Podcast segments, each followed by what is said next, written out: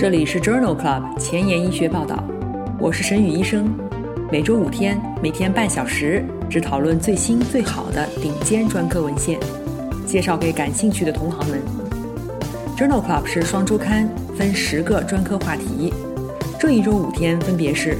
风湿免疫星期一，泌尿肾内星期二，血管感染星期三，妇产乳腺星期四和儿科遗传病星期五。别忘了关注公众号，订阅我们的节目哦。今日头条：1. 中国药监局批准自主研发的 PARP 抑制剂治疗卵巢癌。 2. Lancet 卵巢癌筛查提高早期疾病诊断率，但是不降低死亡率。 3. 新英格兰医学杂志胎儿镜下气管内球囊封堵术改善隔扇婴儿的生存率。 4. Nature 乳腺肿瘤在扩张过程中仍然保持亚克隆多样性。 5. 新英格兰医学杂志妊娠期接种 COVID-19 mRNA 疫苗的安全性。这里是 Journal Club 前沿医学报道，妇产乳腺星期四 OBGYN Thursday， 我是主播沈宇医生，精彩即将开始，不要走开哦。今天的新药研发，我们来聊一聊我国自主研发的口服小分子活性 PARP 抑制剂氟唑帕利。氟唑帕利目前被中国药监局批准用于治疗卵巢癌，包括输卵管癌或者原发性腹膜癌。关于氟唑帕利治疗卵巢癌的2期临床研究已经发表在2021年5月的 Clinical Cancer Research 杂志上。这一项开放标签的多中心单臂2期临床研究招募了113例卵巢癌患者，入组之前接受过2到4个周期的铂类化疗，入组以后所有的患者接受氟唑帕利150毫克口服 BID， 中位随访时间 15.9 个月，客观缓解率为 69% 到 70%， 中位的无进展生存期为10个月到12个月，12个月的总生存率为 94%， 约有2/3的患者出现了严重不良事件，最常见的是贫血，导致停药或者减量的比例分别为 0.9% 和 34%。 因此这一项2期临床研究认为，氟唑帕利治疗 BRCA 1/2突变的铂敏感的复发性卵巢癌表现出了良好的抗肿瘤活性和可接受的安全性。今天的临床实践，我们来聊一聊出生缺陷。出生缺陷是指出生时存在可能影响功能的结构性畸形，比如脊髓棘膜膨出影响活动功能，腭裂影响进食和语言功能。这些出生缺陷可由遗传性异常和或环境暴露所导致，但是基础的病因通常未知。产前病史应当采集的信息包括母亲的生育史、母亲的酒精、药物、烟草、发热、疾病、辐射暴露史以及父母的家族史。常规的实验室检查包括 Torch 感染组套、寨卡病毒感染、母亲自身免疫性疾病。当怀疑某种基因缺陷的时候，可以做基因检测。产科的超声检查十分常用，可以对胎儿的解剖学结构进行评估。我们的节目曾经在第79期和89期妇产乳腺星期四节目当中聊到过出生缺陷的筛查和治疗，以及相关的病毒感染。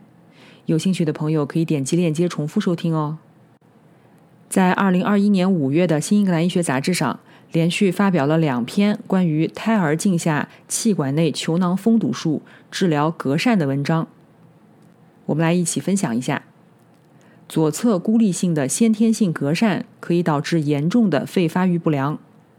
第1篇文章讨论的是在胎儿镜下实施气管内球囊封堵术是否可以增加中度左侧隔扇的胎儿的存活率。这是一项开放标签的研究，纳入了近200例轻中度的先天性左侧隔扇的胎儿，在妊娠30到32周时接受了胎儿镜下气管内球囊封堵术或者是标准护理。出生的婴儿当中存活到出院的比例，干预组为 63%， 标准护理组为 50%，干预组略高。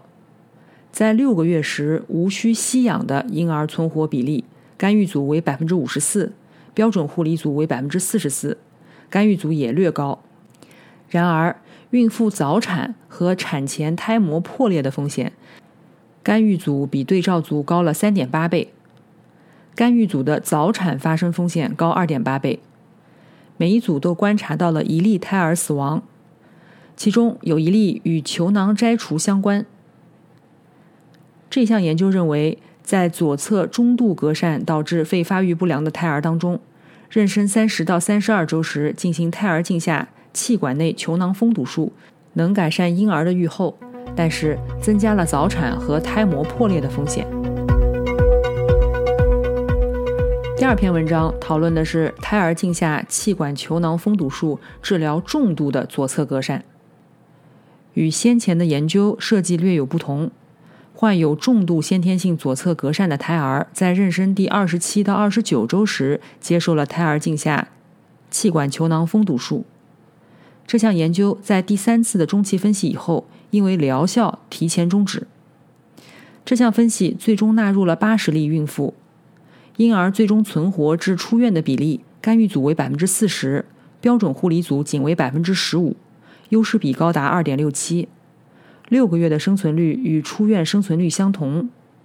但是同样的，在干预组，孕妇早产和产前胎膜破裂的风险是标准护理组的 4.5 倍。有1例新生儿死亡是由于球囊摘除导致的胎盘撕裂，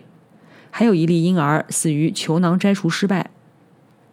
因此，这项研究认为，左侧严重先天性隔疝导致严重肺发育不良的胎儿当中，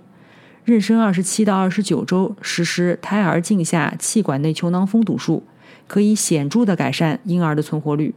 但是增加了早产和胎膜破裂的风险。前面2篇文章讨论的是左侧先天性隔疝。在妇产科超声学杂志上发表了一项欧洲多中心的回顾性研究，讨论的是单纯性的右侧先天性隔疝胎儿产前严重程度以及产前干预对于新生儿预后的影响。这一项回顾性的分析纳入了4个中心妊娠30周以前诊断的右侧先天性隔疝的孕妇，其中128例接受了胎儿镜下气管内球囊封堵术治疗，其余的接受标准护理或者是期待疗法。在标准护理组当中，超声或者磁共振测量的肺的大小是唯一的生存预后因子。胎儿肺头比的测量值与预测值的比值小于等于 45% 的时候，婴儿的生存率为 15%， 大于 45% 则生存率升高至 61%。 在干预组当中，胎儿肺头比的测量值与预测值的比值小于等于 45% 的情况下，存活率显著从 15% 升高至了 41%， 但是早产率升高。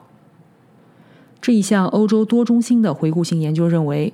产前测量的肺的大小可以预测右侧隔疝胎儿的生存率。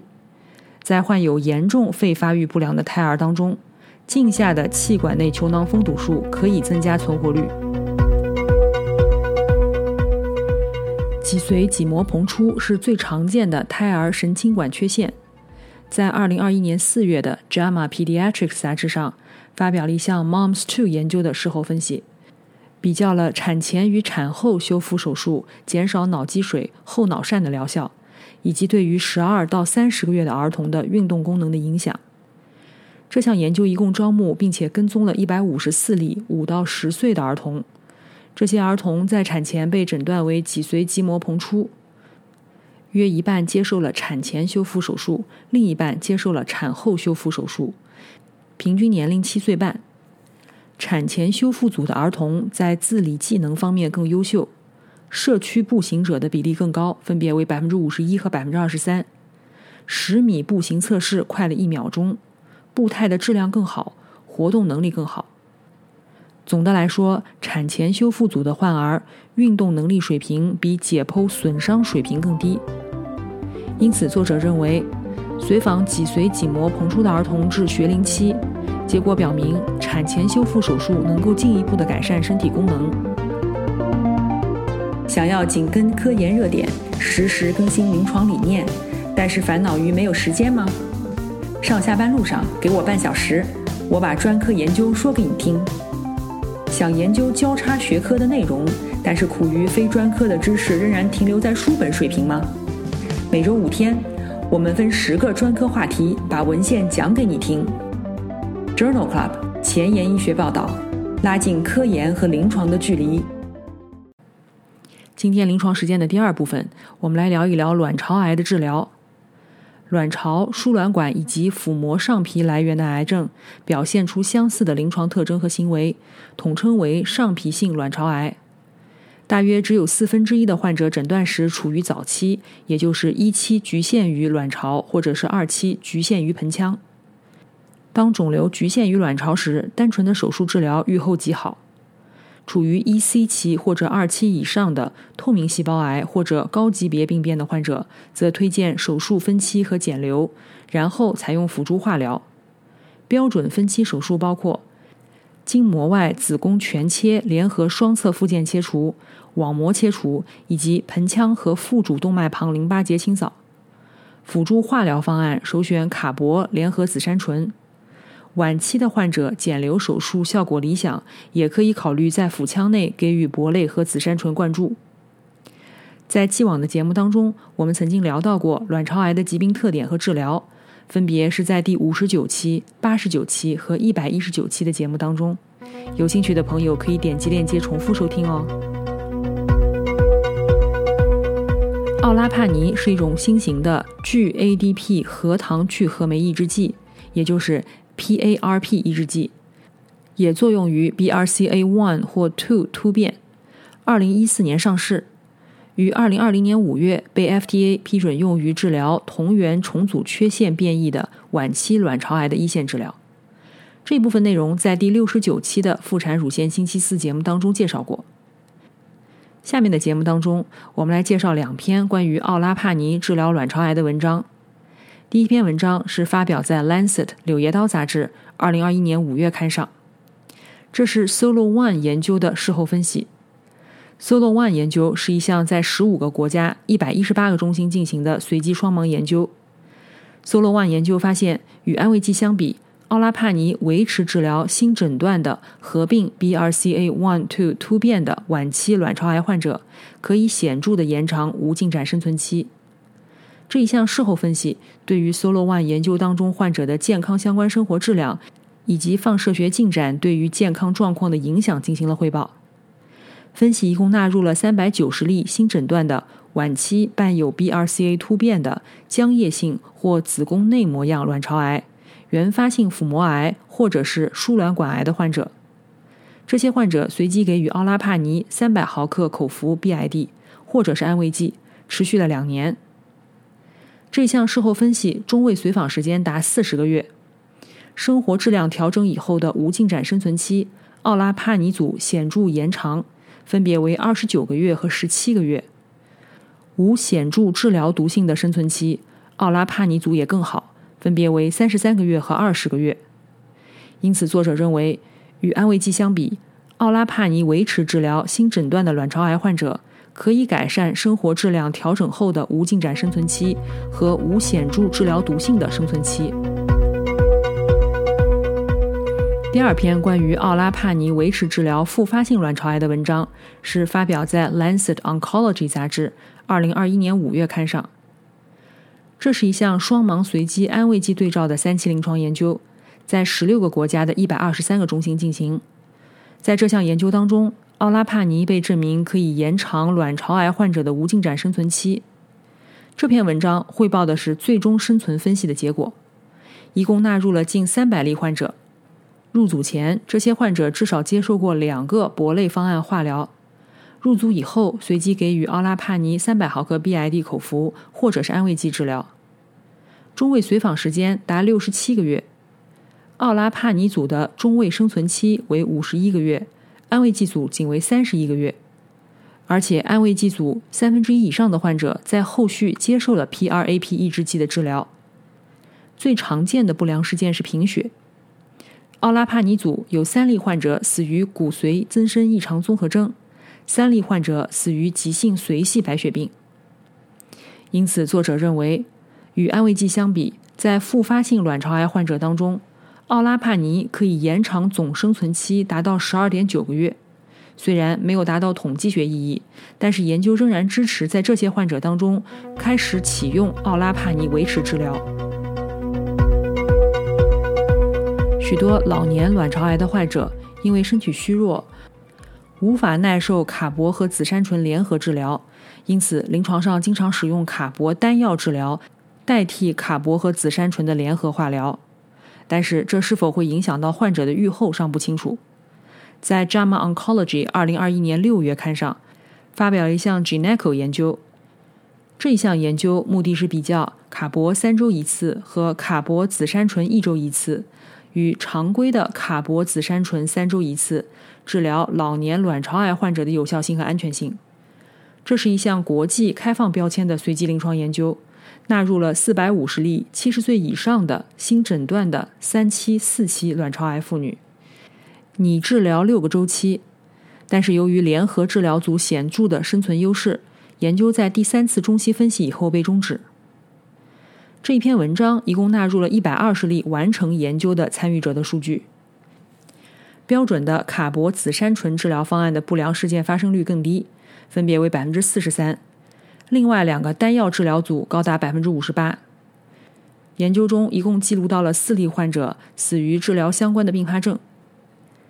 因此，作者认为，与卡铂紫杉醇方案相比，卡铂单药治疗老年卵巢癌患者生存结局更差。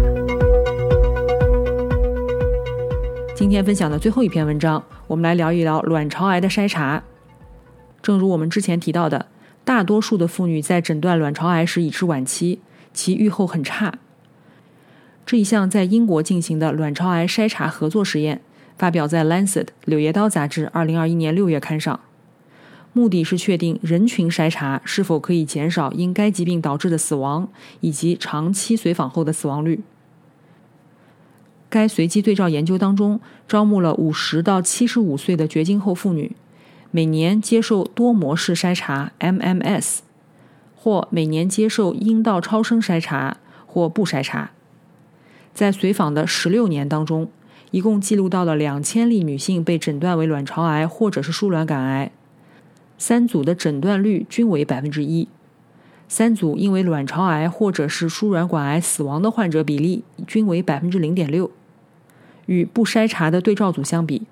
每年接受多模式筛查的患者诊断为1期卵巢癌的比例增加了 47%， 4期疾病降低了 24%。因此，这一项英国卵巢癌筛查合作研究认为，虽然每年接受多模式筛查可以降低晚期疾病的发病率，但是并没有转化为生存率的获益，因此不建议对普通人群进行广泛的筛查。今天的交叉学科板块，我们来聊一聊消化科和妇产科相交叉的文章。这篇文章讨论了孕妇的肝内胆汁淤积症、血清胆汁酸浓度升高与胎儿心功能的关系。这项病例队列研究发表在 Journal of Hepatology 2021年5月刊上。妊娠肝内胆汁淤积症与死产的风险增加有关。这项研究目的是比较接受或者未接受熊去氧胆酸治疗的肝内胆汁淤积症的孕妇，其静脉血当中胆汁酸谱和新生儿心功能不全之间的联系。研究一共纳入了15例健康的孕妇、36例未经治疗的肝内胆汁淤积症孕妇，以及40例接受了熊去氧胆酸治疗的肝内胆汁淤积症的孕妇。在未经治疗的肝内胆汁淤积症的孕妇产下的胎儿当中，血清总胆汁酸浓度、疏水性指数、甘氨酸胆汁盐浓度、牛磺胆酸盐浓度都与兴衰指标 NT-proBNP 呈正相关。母体的总胆汁酸和谷丙转氨酶也与胎儿的 NT-proBNP 呈正相关。在经过熊去氧胆酸治疗以后，母体或者胎儿血清胆汁酸浓度与胎儿心率变异参数或者是 NT-proBNP 之间则没有相关性了，而且胎儿的心率变异值与对照组几乎无差异。这一项病例队列研究认为，在未经治疗的肝内胆汁淤积症的母亲及其胎儿的血清胆汁酸升高与胎儿心脏异常表型有关。雄去氧胆酸治疗可以改善这种情况。今天的前沿医学板块，我们来聊一聊乳腺肿瘤在扩张过程当中的亚克隆多样性。这一篇基础研究发表在 Nature 2021年3月刊上。原发乳腺肿瘤的扩张过程，我们对于拷贝数的进化尚不清楚，为此作者开发了一种单细胞单分子的 DNA 测序方法，并且对于8个人类三阴乳腺癌、4个细胞系的16000个单细胞进行了拷贝数分析。结果表明，乳腺癌肿瘤细胞和细胞系当中包含了7到22个亚克隆，这些亚克隆被组织成为3到5个主要的超级克隆。进化分析表明，在克隆性 TP53 突变、多重杂合子缺失突变和基因倍增以后，原发性肿瘤扩张过程存在一段短暂的基因组不稳定时期。随着拷贝数持续的进化，通过培养亚克隆单个子代细胞，作者发现肿瘤细胞重组基因组，并且不保留相同基因的特征。这项基础研究认为，三阴乳腺癌进化当中出现染色体畸变，并且使原发肿瘤保持了亚克隆的多样性。今天的最后一个板块 COVID-19， 我们来聊一聊妊娠期接种 COVID-19 疫苗的安全性。这项注册研究发表在新英格兰医学杂志2021年5月刊上。在美国，已经有许多孕妇接种了 COVID-19 mRNA 疫苗。从2020年12月份到次年的2月份，通过 VAERS 系统对于妊娠和疫苗不良事件进行了登记。登记系统当中一共有3500例16至54岁的女性被确定为孕妇。孕妇报告的注射部位疼痛反应高于非妊娠女性，但是孕妇报告的头痛、肌痛、寒战和发热的发生率很低。目前已经有827人完成了妊娠，流产率为 13.9%，